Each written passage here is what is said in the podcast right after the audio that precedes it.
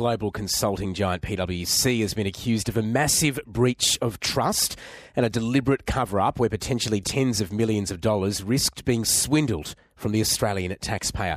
A scathing Senate report has found PwC exploited confidentiality agreements to boost its own revenue and that partners going right to the top of the firm supported or condoned unethical behaviour.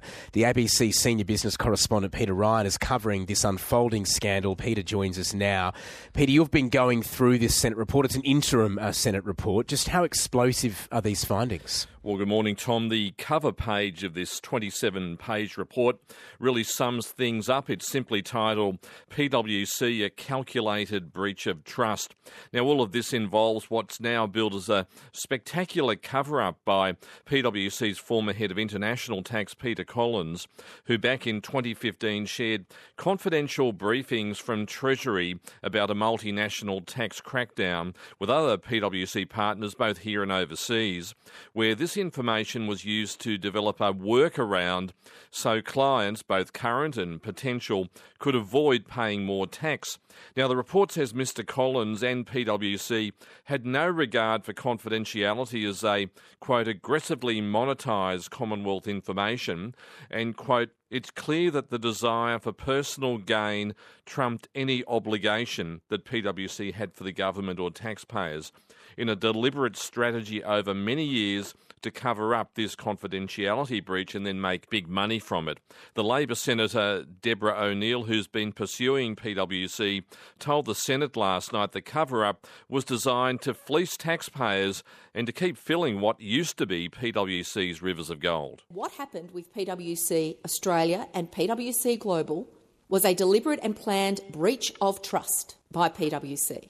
Now, the actions of ex PwC Peter John Collins in intentionally sharing confidential information with PwC partners and in personnel risked at least at least $180 million per year of tax to which Australians rightly had a claim. It also generated at least $2.5 million of income for PwC. That is Labor Senator Deborah O'Neill and Peter Ryan's with us. Peter, this is interesting. The report alleges top PwC partners were complicit in doing nothing to stop the unethical behaviour. I mean, how to the top does this go?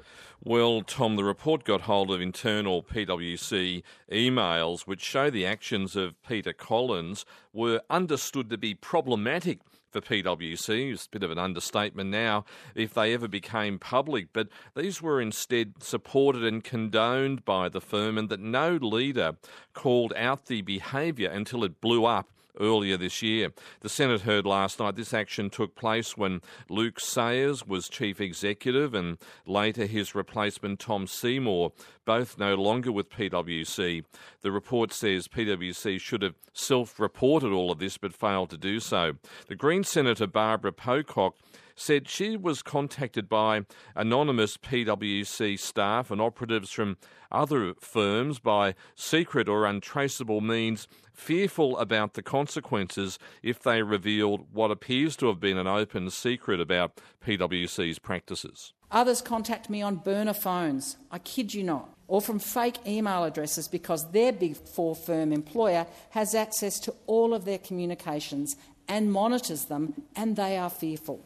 Several have told me the PwC case is the tip of the iceberg, that conflicts of interest and aggressive pursuit of profit where ethics fall at the first hurdle are common practice. PwC's unravelling will, I predict, be a Harvard Business School case study in how not to deal with massive organisational ethical fail. Whoever is advising PwC on critical incident management needs to go back to PR school.